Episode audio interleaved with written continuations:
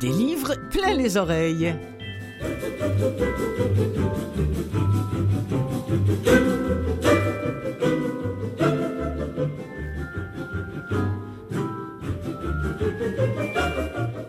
Bonjour à vous toutes et vous tous, Clotilde Sey avec vous pour cette nouvelle émission de, des livres plein les oreilles qui euh, s'intéresse, hein, vous le savez, euh, en, totale partie aux, livres audio, à ceux qui sont faits ici euh, au Québec, notamment à VVLA, mais également partout dans la, dans la francophonie. Alors aujourd'hui, mes amis, ah oui, d'abord un petit mot pour saluer les auditeurs qui nous écoutent peut-être via CKVL ou encore via Canalem qui produit cette émission des livres plein les oreilles ou encore qui nous écoute en balado euh, via euh, Apple Book ou autre. Merci d'être là et bien le bonjour à vous. Alors, s'il y a bien un homme qui reste pour moi un, espèce de, de grand mystère sur deux pattes, c'est Benoît Pinette. Et là, vous dites, je ne connais pas ce Benoît Pinette. Mais oui, Benoît Pinette, mieux connu sous le nom de Tire le Coyote. Je devrais dire c'était parce que euh, ce que je sais maintenant, c'est à quel point ce bonhomme-là a la poésie juste. Vous savez le mot qui tue, celui, celui qui déchire, celui qui fait réfléchir. C'est de la grande, c'est de la très très grande poésie. Je me suis plongé dans la lecture et l'écoute de son livre La mémoire est une corde de bois d'allumage. Et Benoît Pinette m'a fait, me fera, nous fera le plaisir d'échanger quelques mots avec moi au sujet de ce recueil de poésie sur lequel je compte bien me recueillir souvent. En seconde partie, je vais recevoir pour la première fois de cette nouvelle année euh, l'ami Gérald Cousineau, celui qui vous donne comme à moi l'envie de découvrir des mots lus à voix haute, euh, que ce soit en version accessible pour les personnes à vision réduite ou nulle, ou encore en version commerciale, pour tous les amoureux de livres audio tout simplement, et ils sont de plus en plus nombreux. Et puis enfin, je suis allé fouiller dans des catalogues différents de livres audio pour vous proposer un florilège, mais vraiment intéressant, de livres qui se situent tous entre ville et campagne. Mais d'abord, euh, en voici un parmi les six beaux textes de Tire le Coyote. Il est accompagné ici par Alexandra Streliski. Le ciel est baccordeur.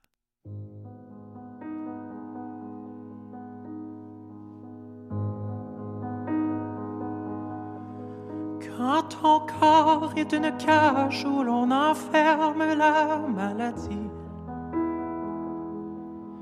tu veux reprendre le tirage sous prétexte de tricherie. Le temps prépare un carnage, il plaidera sans doute la folie. Toi, tu l'as des visages pour lui voler des morceaux de vie?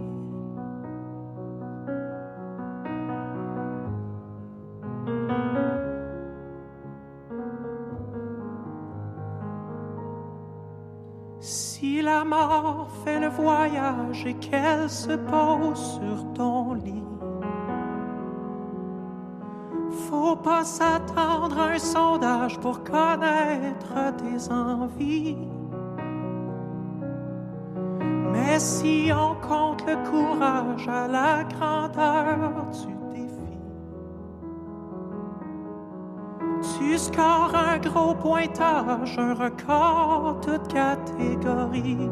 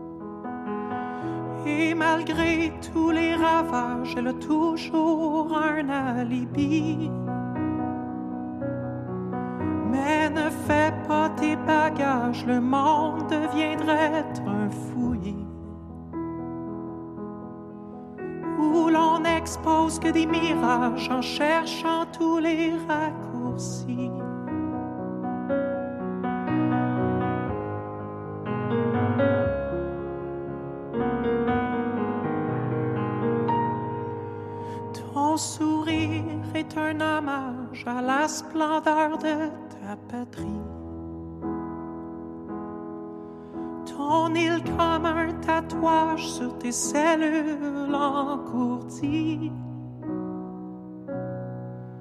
Enfonce tes paysages dans les entrailles de l'ennemi. Nous verrons ton coffrage retenir les fuites du paradis.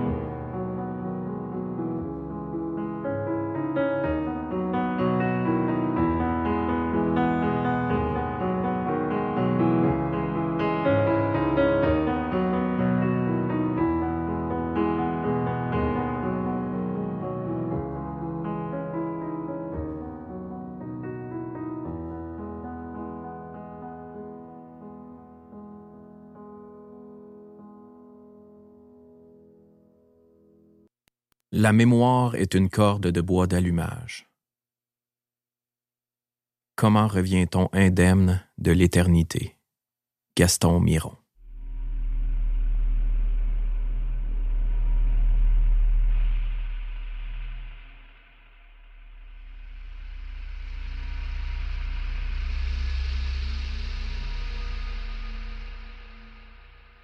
Moi l'enfant, toi le phare brisé, à l'insondable notion de joie, tu rives l'éphémère qui me façonne.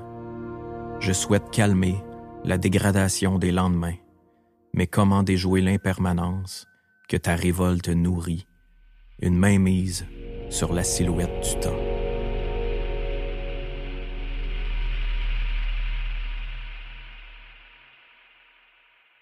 Devant toi, j'ai la constitution d'un glissement de terrain. Je perds pied, la haine m'engloutit. Je ne serai plus qu'une autre chute, un autre détour.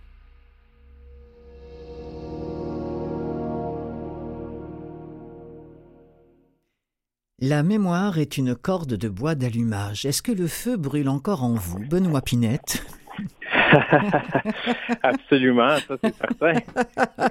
J'espère en tout cas. Parce Même quand est... je l'entends pas crépiter, euh, je souhaite qu'il euh, qu'il brûle toujours. Alors, euh, Benoît Pinette, je, vous présente comme ça, puisque c'est sous ce, nom-là que vous avez choisi euh, d'éditer le, recueil de, poésie euh, auquel je fais référence depuis le tout début de cette émission. La mémoire est une corde de bois d'allumage. Mais alors, pourquoi pourquoi, Benoît, présenter ce recueil de poésie sous votre, sous votre vrai nom à vous? Je me suis dit, peut-être qu'il pensait que c'était destiné à un autre public que celui de Tire le Coyote, mais, mais non, parce que la poésie fait partie des spectacles de, de Tire ah le oui, Coyote. absolument, mais quand même, il y, y a une partie de moi qui est très naïve. je me disais que les, les, gens qui me suivaient en musique n'allaient pas nécessairement adhérer à ce que je faisais en poésie. Puis mais d'un autre côté, euh, c'est sûr qu'il y a eu une réflexion à ce niveau-là. Puis je me suis dit que Tire le Coyote, ça a toujours été euh, le pseudonyme euh, associé à la musique, justement, à, Ouais. à la chanson francophone, folk.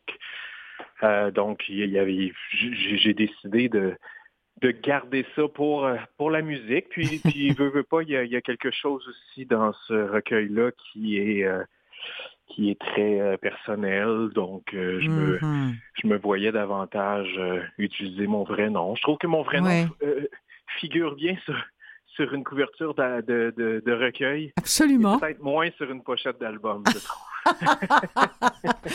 Et puis, et puis euh, de vous à moi, Benoît, de toute manière, euh, même si, bon, j'ai déjà enten- entendu euh, dans, dans une entrevue, je vous ai entendu dire que ça n'avait pas été facile de plonger tout d'un coup comme ça dans la poésie, mais la poésie a toujours fait partie de vos, de vos chansons. Vous savez, ce matin même, j'ai j'ai reçu de, de la part de Marie-Christine Champagne un un extrait de, de Mathilde qui, qui sera voilà qui va sortir en février. Regardez juste juste ces mots là. Euh, peu importe, et ça c'est surtout pour les, pour les auditeurs hein, que je les cite, peu importe l'origine de l'engrenage qui t'inflige les malaises d'un parterre vide, accroche-toi à la crinière de l'orage et chevauche les brumes, douce Mathilde. Si c'est pas de la poésie, ça Hein Benoît, ça n'en sera jamais non, j'ai toujours été quand même très près de la poésie, c'est sûr. Je m'y suis toujours intéressé. D'ailleurs, j'invitais des, poètes sur mes spectacles de musique dans la dernière tournée. Euh, je m'y suis, j'en ai toujours lu, mais euh, euh, il y a quelque chose quand même dans la liberté qu'apporte la poésie qui est qui est plus vertigineuse. C'est-à-dire mm-hmm. que c'est peut-être l'expérience aussi hein, qui joue. À un moment donné, ça fait plusieurs années que, que j'écris des chansons. J'ai j'ai l'impression de comprendre et de savoir quand une chanson est terminée. Euh, tandis qu'en poésie, euh, j'avais toujours tendance à vouloir en rajouter, à, à mettre de la chair autour de l'os. Je me disais bon, c'est pas assez, c'est pas assez. Hein. Puis, euh, puis c'est ça, il n'y a pas la, a pas la rime, il n'y a pas la, structure musicale derrière, donc uh-huh. c'est plus vertigineux un peu. Alors, ce recueil de poèmes, il est construit en, en trois parties hein, distinctes si je ne m'abuse. C'est bien oui, Exact. Alors, on, peut dire, et on va l'écouter tout de suite, de la première partie, qu'elle est peut-être la plus sombre, la, plus, la, plus, la plus ténébreuse. Je voudrais qu'on en écoute un, extrait euh, tout de suite. Parfait. La peur prend foyer. Elle m'habite, la chienne.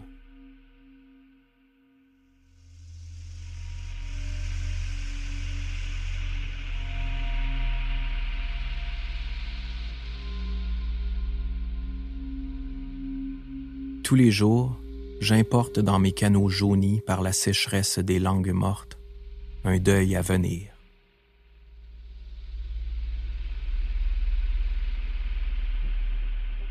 Tous les jours, je crève, plusieurs fois, à intervalles réguliers, sur l'asphalte ou dans un ciel éteint, placardé d'une violence obscure. Tous les jours, un champ de bataille. Je te guette, je prédis l'hécatombe. J'attaque à reculons. Je regrette. Je te ménage ensuite pour éviter le pire. Et je marche l'enfance, ce territoire colonisé.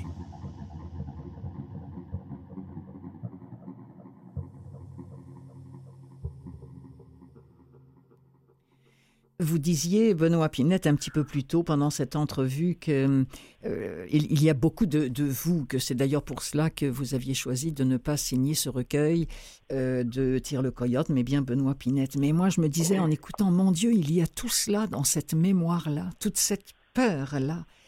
Ou est-ce que c'est une mémoire un peu inventée, un peu imaginaire? Euh, Très bonne question. Non. Ah. ben, j'ai eu à j'ai eu à, j'ai un anglicisme qui me vient, mais c'est à dealer, à, oui, bien sûr. à apprendre à vivre avec euh, une peur, je pense. J'ai grandi dans la peur de d'une possible catastrophe, c'est-à-dire qu'on quand on se retrouve euh, devant des non-dits, devant le silence euh, et devant un caractère ou une personnalité totalement imprévisible, euh, on, est toujours aux aguets. On, c'est comme toujours, on est toujours en train de marcher sur des œufs, puis de grandir dans cet environnement-là, c'est qu'on on, apprend que qu'un instant de bonheur et de joie se transforme rapidement en, en instant de, de catastrophe, de, mm. de peur, d'angoisse. Euh, donc, euh, ben oui, tu sais, puis encore aujourd'hui, j'ai cette espèce d'anxiété-là de la catastrophe euh, possible. Je m'en fais beaucoup pour les gens qui m'entourent et que j'aime. donc, il y, a une espèce de, crainte que les moments apaisants se transforment. Mm. en quelque chose de plus de grave. Mm-hmm. Donc, mm-hmm. mais oui, mais c'est important pour moi. Je pense qu'on va en parler des autres parties du recueil. Oui, absolument, bien sûr, parce que ça s'illumine. Absolument. Ben oui, parce que c'est important pour moi de commencer dans cet aspect-là. C'est pour ça que j'ai hmm. monté ou construit le recueil de cette façon-là. C'était de de plonger dans ces souvenirs d'enfance-là et de, dans cette peur un peu quotidienne et constante. Euh, euh, familiale. Bien sûr. Alors justement, on va on va y arriver tout de suite, d'accord, pour ne pas euh, s'apesantir euh, là-dessus. De toute façon, il suffit de lire votre poésie pour, pour comprendre. Hein.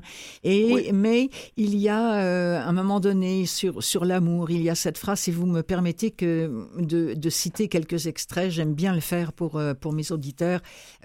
quand vous écrivez « Mon appartenance est sans faille à cette chose intemporelle qu'on nomme l'amour », c'est magnifique ça. Ben parce que c'est le c'est le seul remède que, remède que je connais. c'est le seul remède que j'ai trouvé. Euh. Et l'amour pour moi ça ça ça englobe euh, tout ce qui est euh, fraternel finalement, c'est l'amitié, mm. la fraternité, la solidarité en fait, c'est au sens large, c'est-à-dire que à partir du moment où on a une certaine ouverture, curiosité envers l'autre, euh, j'ai vite appris que je pouvais pas m'en sortir seul, en fait. Puis c'est dans ce, ce pas vers l'autre que, que, que j'ai trouvé euh, l'espèce de lumière. Fait que, fait que c'est pour ça. En fait oui, oui, je comprends tout à fait, euh, Benoît. Et, et, en plus, cette, cet autre-là, vous avez... Euh, vous avez une forme de, de rassurance. Tiens, c'est le mot qui me vient envers lui. Par exemple, quand vous dites, même si j'ai grandi dans le déni des fleurs, Rien que ça, je vais le redire juste pour le plaisir de dire ces mots-là. Même si j'ai grandi dans le déni des fleurs, je ne mourrai pas en emportant le printemps. Waouh!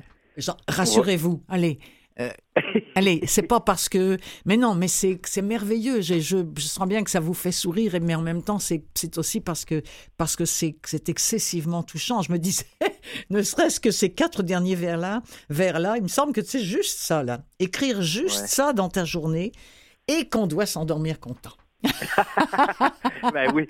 Ah oui, il y a certaines. Euh, c'est vrai qu'il y a certaines images, certains poèmes et certaines chansons euh, qui, qui, nous font cet effet-là. Euh, c'est vrai, c'est vrai. Ça arrive.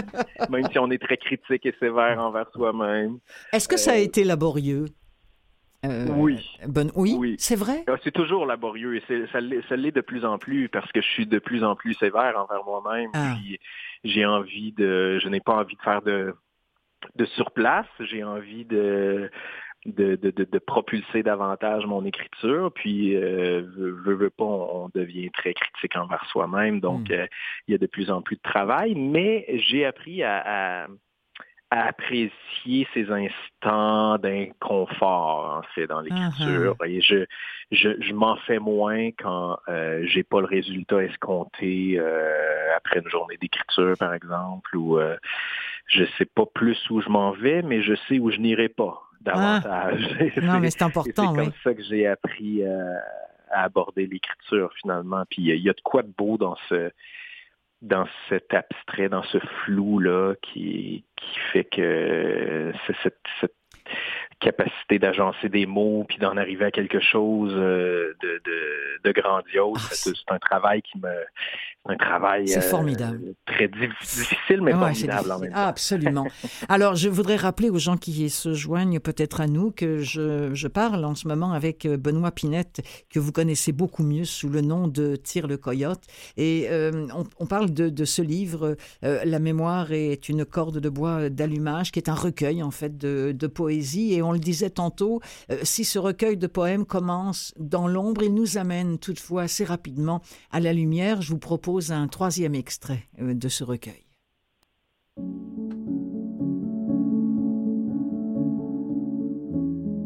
L'arme signifie lucidité dans la langue qui nous unit. Nos âmes comme des crues regagnant leur lit au moment précis où la fin du monde s'agenouille devant l'éclaircie.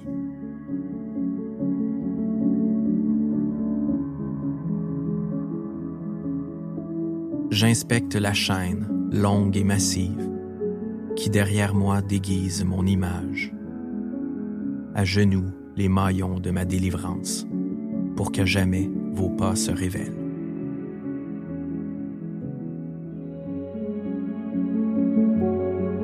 Je flâne dans les champs magnétiques, succombe au vide aimanté, et dans la peur d'un nouveau brasier, m'attarde au cratère du volcan tranquille, cicatrisé.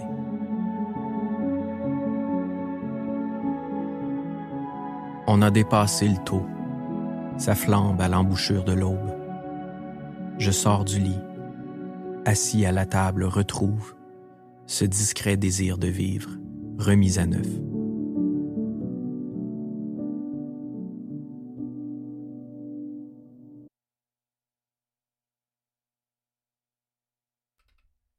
A cette, dans, dans, cette version audio de vos, poèmes, il y a euh, la musique qui à ce moment-là est indissociable de vos, mots. Moi, je me disais en l'écoutant que ces musiques-là aident à, à, donner un petit peu un rythme à, à l'évolution narrative et qu'elles sont un petit peu comme une résonance à tout ce que vous nous dites.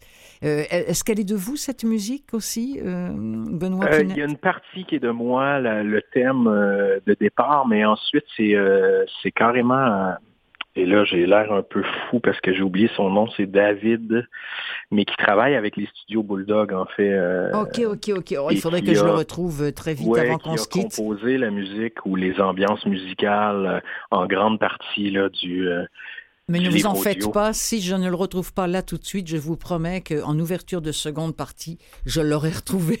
et je vais, et je, oui, c'est sûr, sûr, sûr. Euh, parce que moi-même, je ne l'avais pas noté et, et c'est un peu inexcusable. Et puis, euh, bon, il nous reste une, une bonne minute à, à, cette entrevue. La lecture dans, dans tout cela, vous, euh, le chanteur à la voix, d'ailleurs, à nul autre pareil. Comment vous avez oui. vécu cette expérience-là? Ah, mais c'était une. Euh, c'est, pour, pour vrai, c'était très difficile. Beaucoup, la lecture est beaucoup plus difficile que le chant. ah moi, oui, hein? euh, ben, c'est-à-dire que le, le, le, le, ton peut changer euh, très rapidement. On s'en rend compte en le faisant, en fait, que qu'une simple intonation change carrément le sens de certains mots. Puis euh, euh, mais je l'ai fait avec grand plaisir, puis je voyais ça comme une toute nouvelle expérience euh, dans mon, mon bagage artistique. puis euh, j'ai adoré faire ça, j'ai adoré faire ça, puis je trouve que c'était euh, bien enveloppé, bien oui, coordonné. Superbe. Studio ouais. Bulldog, un gros, gros boulot. Alors, Benoît euh, Pinette, on va se quitter avec Tire le Coyote, euh, parce, et on va se quitter avec une interprétation de, d'un texte de Francine Raymond que j'aime tellement, Pour l'amour qu'il oui. nous reste. Merci de l'avoir reprise avec Jeannot Bournival au piano. On va se, se laisser là-dessus. Benoît Pinette, vraiment, merci beaucoup pour ces mots et pour, euh, et pour tout ce que vous faites pour nous. Merci. Un grand merci à vous. Au revoir. Merci.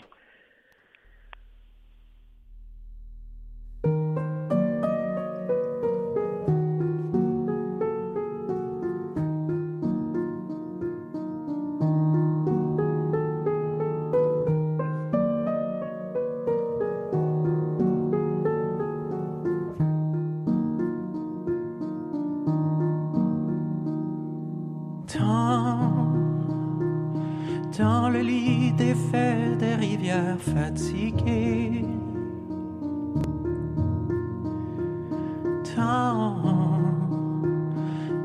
Le ciel muet comme un grand glacier.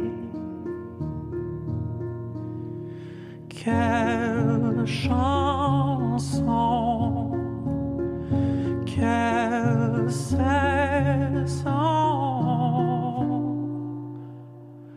calmera la pluie sur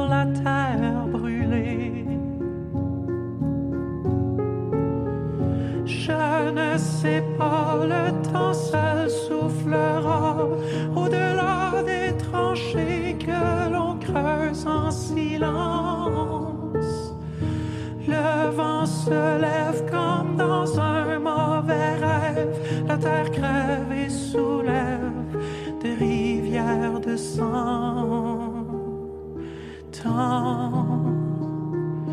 dans les villes glacées de la misère cachée.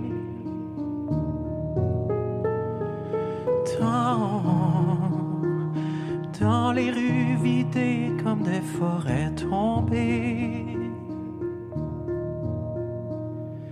Quelle chanson,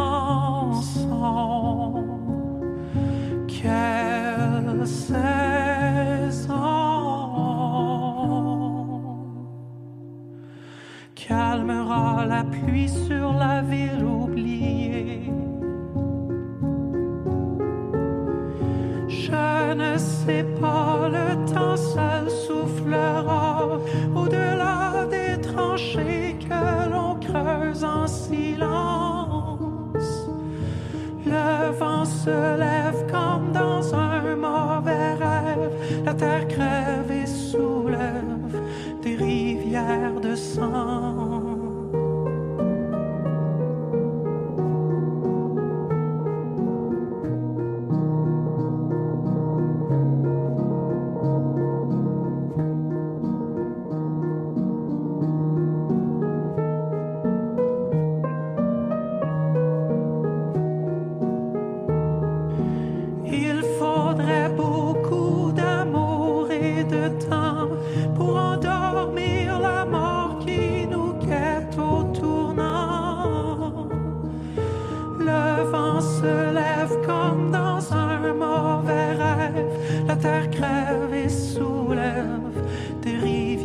De sang. Tant pour l'amour qu'il nous reste.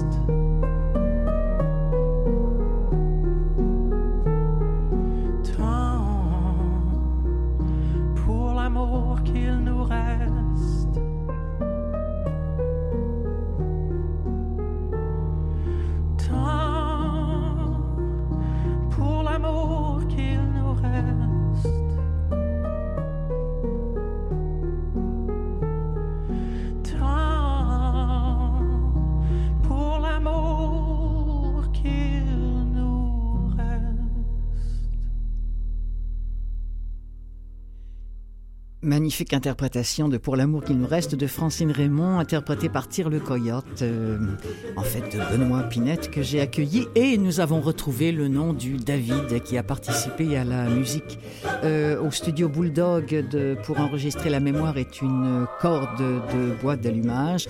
Il s'appelle David Sénécal. Voilà, restez ici, je vous reviens dans quelques secondes pour euh, des livres plein les oreilles avec euh, Gérald Cousineau et des nouveautés.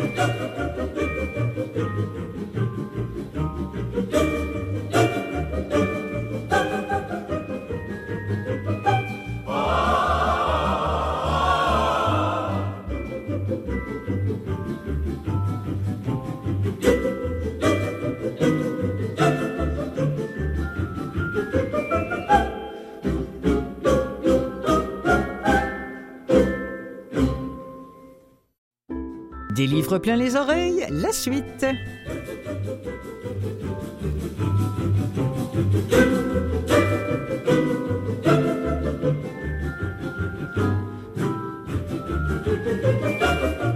Qu'est-ce que c'est que cette idée de commencer l'année enrhumée? Je ne sais pas, je vais demander ça à Gérald Cousineau dans quelques instants. Gérald, ah, que je retrouve toujours avec beaucoup d'émotion, cet homme qui, nous donne tant le goût de lire. Et puis, qu'est-ce qu'on va avoir aussi en seconde partie? Ah oui, je suis allé faire le tour des différentes plateformes de livres audio pour y découvrir quelques nouveautés très très sympathiques à se glisser entre les oreilles. Ben d'abord, bonjour Gérald. On se moque, on se moque. Oh non, on se moque pas. Mais déjà que vous avez une voix absolument somptueuse, vous savez, il a les voix d'enrhumé. Ah, on tombe dans des cavernes. Oh mon Dieu, mais écoutez, au moins, ça n'est pas l'horrible chose planétaire qui vous accable. j'espère que non. Ah. Enfin, c'est probablement mon majordome qui m'a transmis ce, ce virus. Ah ben euh, bravo, bravo. je, je n'ai qu'un mot à lui dire, mais ça ne vous empêche pas d'écouter des, des oreilles, euh, à moins, à moins qu'elles se bouchent ou Non, pour les oreilles, ça va. Et j'ai encore le plaisir de vous parler de deux livres que j'ai beaucoup Oui. aimés. Alors, deux livres que j'ai trouvés à la médiathèque de France. Le premier, c'est un auteur euh, qu'on connaît peut-être moins au Québec, mais qui, à mon avis, fait son petit bonhomme de chemin tranquillement, pas vite. Il s'a- il s'agit de Jean-Baptiste Delamo, Delamo, D-E-L, espace A-M-O. Moi, j'avais lu et bien aimé son règne animal, paru il y a cinq ans peut-être. Et là, c'est Le Fils de l'homme, paru euh, ben, l'an dernier, l'an dernier chez Gallimard. Hum, hum, hum. Alors, ben, je dirais que Delamo, il est jeune, hein, il a à peine 40 ans. hein. Il est né en 81. euh, et Ah oui. son, pro- oui, son premier roman, c'était une éducation libertine et dès le, et, à ce moment-là, prix Goncourt du premier roman et trois autres prix. Pas mal comme début euh, en littérature. Donc là, c'est le Fils de l'homme. Une histoire très sombre, comme je les aime d'ailleurs. comme votre voix. oui, oui, oui. Alors, c'est un monsieur qui ressurgit dans la vie d'une femme et de son enfant, un petit garçon de 9 ans. La femme est enceinte, je le souligne. Il ressurgit dans leur vie et là, il les convainc de le suivre euh, dans une maison, mais là, vraiment une maison délabrée, perdue en montagne. Je crois que c'est dans les Cévennes ou dans ce coin-là. Mm-hmm. Donc, euh, évidemment, la mère et le petit garçon suivent ce monsieur. Et là, peu à peu, ce monsieur va essayer de retaper la maison pour la rendre plus habitable. Mais ce monsieur a déjà vécu dans cette maison avec son père à lui, et son père était violent et un peu ah. fou. Alors, il va, veut, veut pas, il va, il, a en lui cette espèce de, euh, souffrance et, de violence. Et il va imposer sa loi, si on, peut dire, à sa compagne et à son petit garçon de 9 ans. Et c'est pas facile. La vie n'est pas facile dans ce hmm. coin. Comme je l'ai dit, c'est un coin perdu en montagne. Hmm. Et le monsieur est très dur, même s'il essaie, bien sûr, de, charmer sa compagne et son petit fils, de, les persuader de rester là dans ce coin perdu. Mais à un moment donné, la femme va, euh, je l'ai dit qu'elle était enceinte, elle va coucher elle va mourir euh, en accouchant, oh, mais le nourrisson, le nourrisson va survivre et là, bon, je ne compterai pas la fin. Ah bon, s'il vous plaît. Mais, il faut aller jusqu'à la fin parce que c'est troublant. La fin est ah. troublante, voire saisissante. Et c'est curieux parce que ce roman, euh, Le Fils de l'homme, commence avec une scène euh, qui nous ramène à la préhistoire. Et oui, et là on voit des chasseurs qui vont justement à la chasse, ils vont chasser de gros animaux. Et dans ce groupe-là, il y a un fils et à son père. Et c'est curieux parce que dans le roman, à un moment donné, le personnage, euh, euh, le petit garçon regarde une photo et qu'est-ce qu'il voit sur la photo? Des hommes entourant un cerf abattu. Ben, c'est comme si on se promenait entre la préhistoire et aujourd'hui. Autrement dit, les hommes et leurs fils n'ont pas tellement changé. Ils sont toujours à la chasse. Et euh, donc, il y a une espèce de violence qui s'est hmm. transmise de génération en génération. Et c'est ça que le roman euh, montre. Et je, disais, je ne vous donnerai pas la fin, mais il faut aller jusqu'à la fin. Il faut aller jusqu'au bout, absolument. Ça devient d'une puissance ah, incroyable. Oui, hein. Alors écoutez, nous sommes là avec euh, Mathurin Voltz qui a été choisi par la collection Écoutez lire de chez Gallimard. Euh, Mathurin Voltz a donc lu Le Fils de l'homme. Je vous en propose un extrait. Là où nous en sommes, nous sommes dans la voiture. En fait, euh, il les a il les a déjà convaincus et ils sont en train de partir pour ce lieu isolé dans, dans, la montagne. rien, que rien que cet extrait-là, déjà, on sent bien que oh, ce ne sera pas évident. Plus tard, ils font halte dans une station-service et le claquement des portières réveille l'enfant. Passe-moi une cigarette, tu veux? demande la mère. Le père lui désigne le vide-poche et contourne le véhicule. Par la fenêtre arrière, le fils voit son souffle moutonner dans la lumière grésillante d'un néon. Le compteur défile à mesure que la pompe à carburant remplit en bourdonnant le ventre du break. La mère s'est éloignée de la voiture, serrant à son cou le col de sa parka. Elle allume une cigarette, exhale une première bouffée. L'enfant ouvre la portière, descend du véhicule et respire les vapeurs de gasoil. Il s'étire, marche en direction de la mère qui le voit, jette le mégot de sa cigarette à ses pieds et l'écrase sous sa semelle. Le garçon vient se blottir contre elle.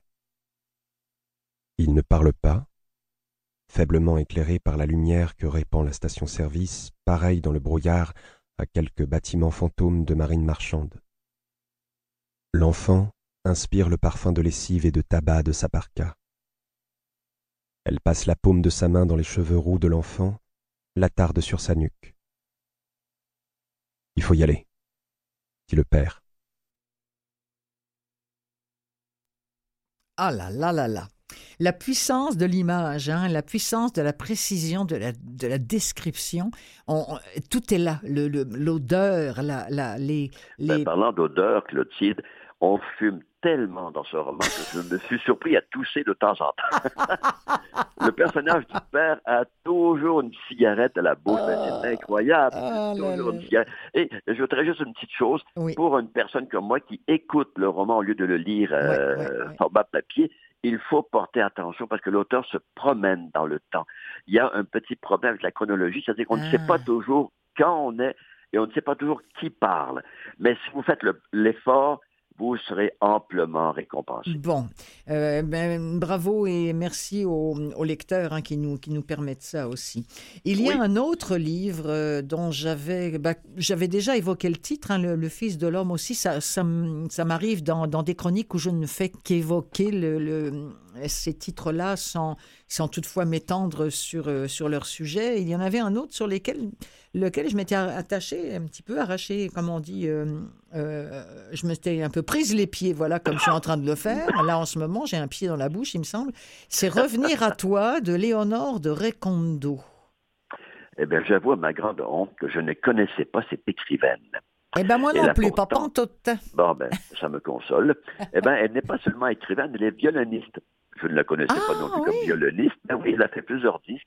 Et le livre, c'est quand même son septième roman, donc paru l'an dernier. Eh bien là, qui on a? Eh ben, Elle est jeune encore, hein, quand même, elle est en 76. Donc pour moi, Elle elle, aussi, est bien elle jeune, est cette toute jeune, là, oui, toute jeune. Donc, qu'est-ce qu'on a ici, revenir à toi? Eh bien, le personnage principal s'appelle Magdalena. C'est une Mhm. comédienne dans la quarantaine, je crois. Et quelqu'un vient de lui dire où habite sa mère. Or, sa mère a disparu il y a 30 ans, alors que Magdalena était encore adolescente. Alors, qu'est-ce qu'elle va faire, Magdalena? Elle va se mettre en route pour le sud-ouest de la France euh, pour trouver une maison au bord d'un canal. On n'en sait pas plus, on ne sait pas trop où c'est, là, au bord d'un canal. Elle va y aller et elle va trouver la maison où habite sa mère, mais sa mère, c'est un véritable fantôme, elle n'est presque jamais là. Et là, laissez-moi vous dire que sa mère, qui se prénomme Apollonia, c'est tout un personnage. On saura à la fin pourquoi elle a disparu il y a 30 ans, je ne dirai pas pourquoi, mais oh, la maison est absolument sordide. Les chefs ont leurs besoins dans la maison même. Elle s'habille n'importe comment, elle n'a aucune hygiène, elle ne parle pas. Mais ce qui est beau, c'est que Magdalena, qui s'est mise en route, donc qui, qui- qui a fait ce voyage pour retrouver sa mère, eh bien, finalement, ça devient comme un voyage intérieur. Elle Mm. va essayer de percer cette carapace. Bon, je ne dirais pas si elle va y arriver, Merci. mais elle a du pain sur la planche. parce que vraiment, la mère oppose un silence. D'ailleurs, c'est drôle parce que la fille n'ose pas entrer dans la maison. Qu'est-ce qu'elle fait? Elle plante sa tente devant la maison et elle passe là plusieurs jours dans sa tente en attendant. Elle- en fait, elle essaie d'apprivoiser sa mère. Ah Est-ce qu'elle va y arriver? Mais Mm. c'est vraiment une bonne idée, une bonne idée de roman. Donc, c'est ça. C'est un voyage, mais qui se fait, oh, enfin, qui se veut autant un voyage intérieur qu'autre chose. Regarde, euh, revenir à toi ou revenir à la mer, mais c'est comme si elle-même revenait à elle-même. C'est comme si elle revenait dans son passé, elle va Ouais, redécouvrir ouais, son enfance, euh, son père, ses grands-parents, etc. Wow. Et je l'ai dit, c'est une comédienne. Or, il y a un rôle qui l'a marqué au théâtre, c'est celui d'Antigone. Ah, et ça, il va en être question, me semble Oui, bien. Oui, oui, euh, dans, dans le. C'est un des hauts personnages du théâtre classique, un des grands personnages féminins. Or, Antigone, elle se lève contre son père. Elle veut, rappelez-vous qu'elle veut enterrer le corps de son frère, tué Mhm. euh, à la guerre, mais la loi le lui interdit. Or, justement, alors que Magdalena passe quelques jours devant la maison de sa mère, elle se prépare à jouer de nouveau Antigone. Hum, Donc, c'est un leitmotiv dans le roman. Et j'ai l'impression, euh, pas j'ai l'impression, mais Magdalena doit se montrer aussi forte qu'Antigone à comme à la reconquête de sa mère. Alors, euh, mon cher Gérald, on va aller écouter un extrait euh, tout de suite. On va aller prendre le train avec euh, Magdalena. La narratrice, c'est Clotilde Courreau.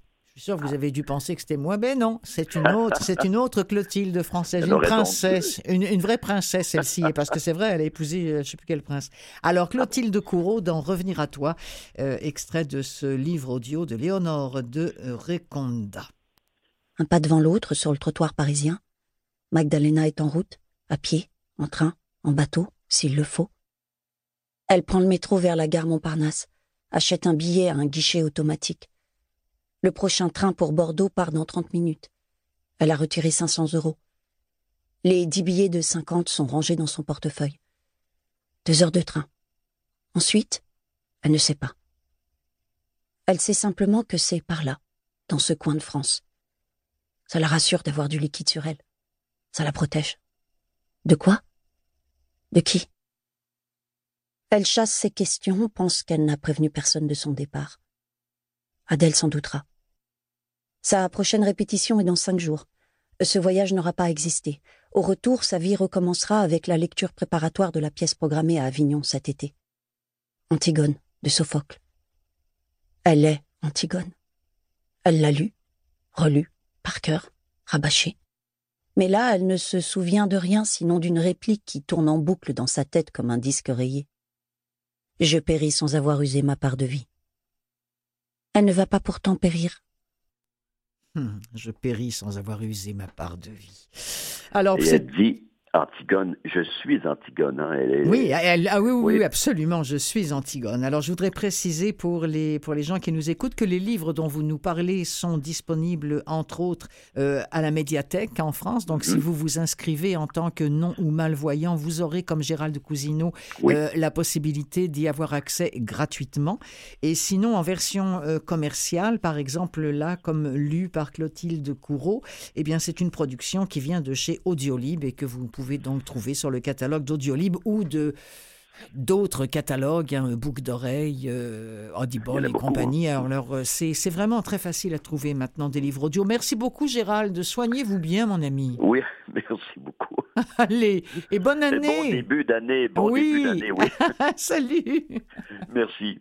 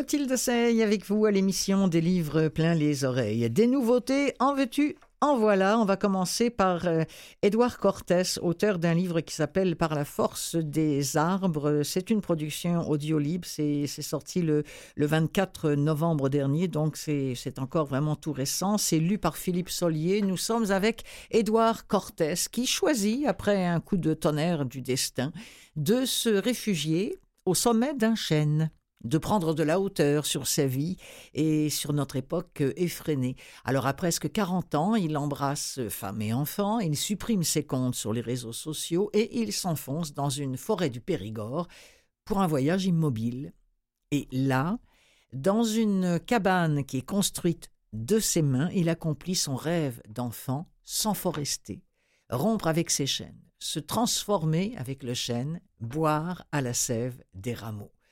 Alors c'est un printemps en altitude qu'on nous propose et dans le silence des bois et ça nous offre une lecture de la nature qui ne se trouve dans aucun guide ou encyclopédie, nous dit-on sur le site d'Audiolib.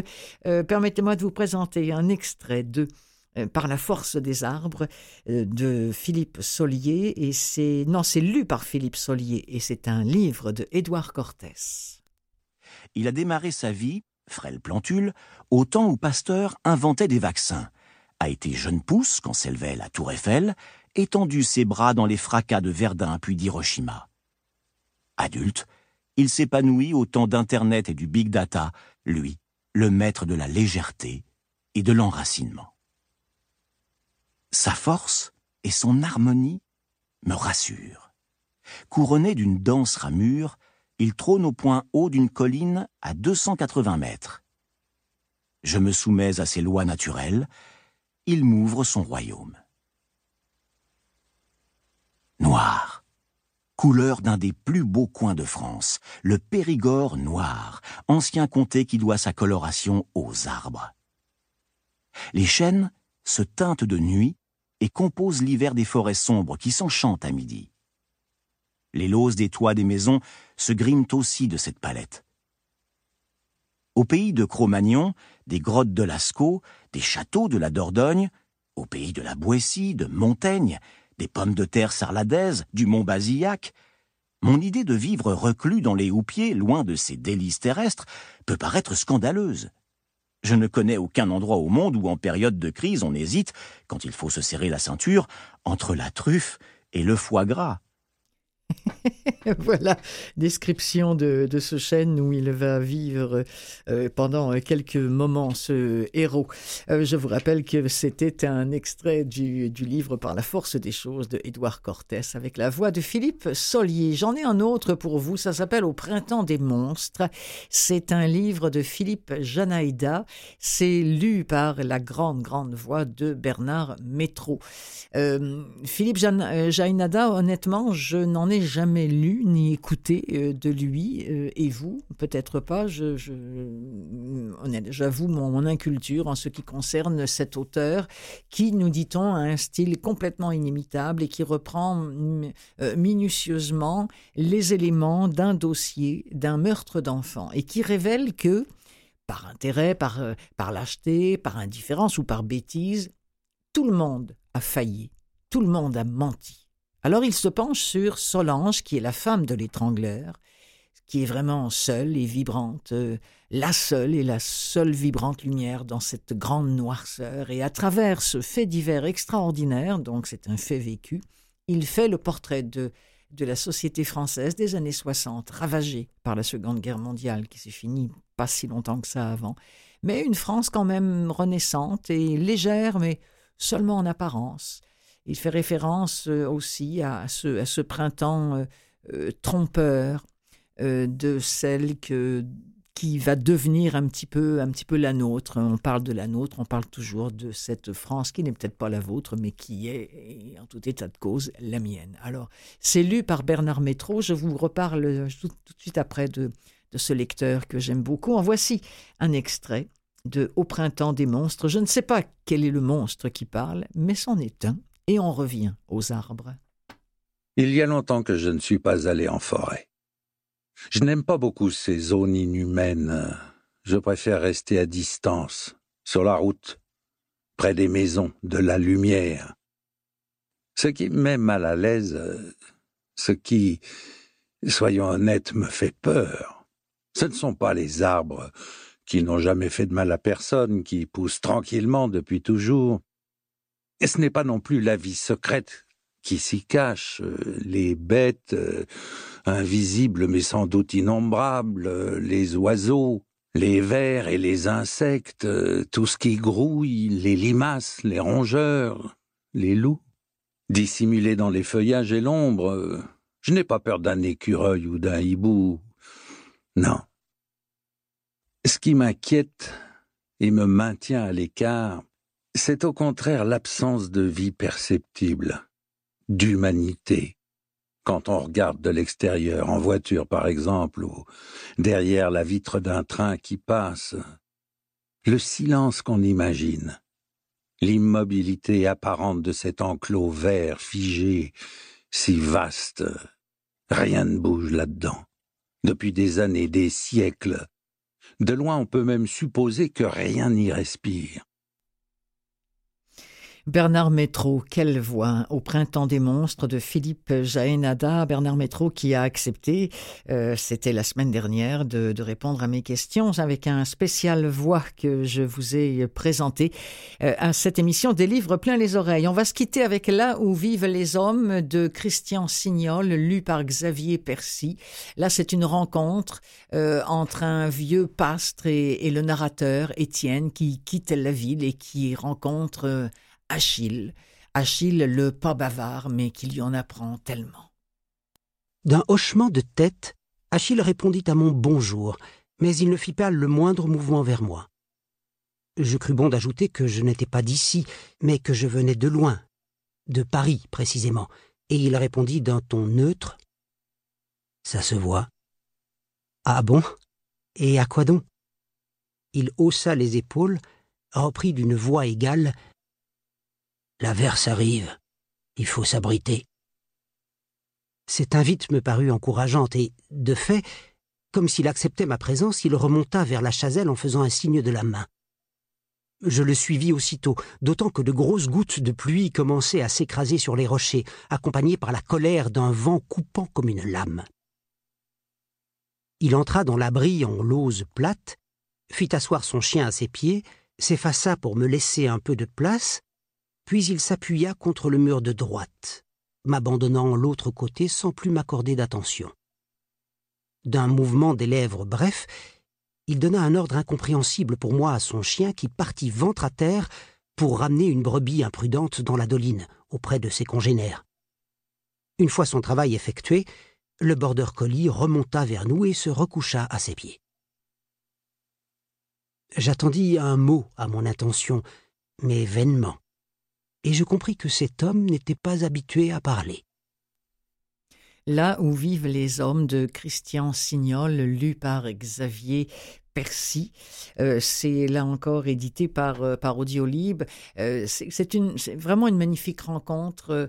C'est un, un livre que, que, je connais et que j'ai beaucoup apprécié, que je ne saurais que, que trop vous recommander.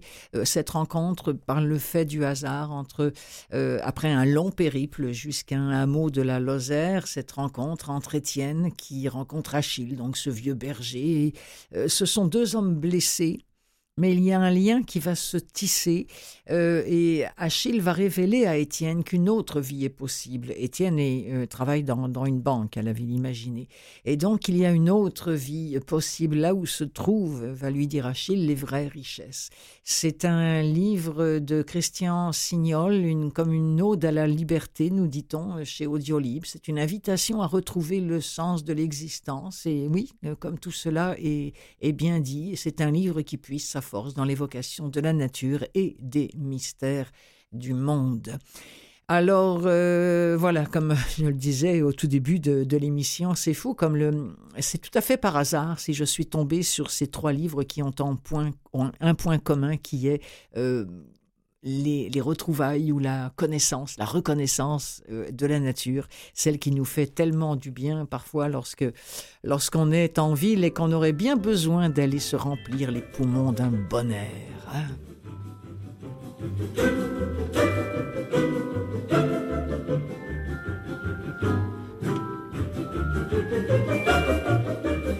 Alors ainsi s'achève cette émission des livres plein les oreilles. Je m'appelle Clotilde Sey, je la réalise et je l'anime et je voudrais remercier Nicolas Swartman qui était de l'autre côté euh, en régie pour, euh, pour m'épauler. Je voudrais aussi remercier Tire le Coyote qui était avec nous en première partie. En fait, Benoît Pinette, devrais-je dire, puisque c'est son vrai nom et c'est sous ce nom-là euh, qu'il a euh, rédigé ce, ce, recueil de poésie dont nous avons parlé ensemble.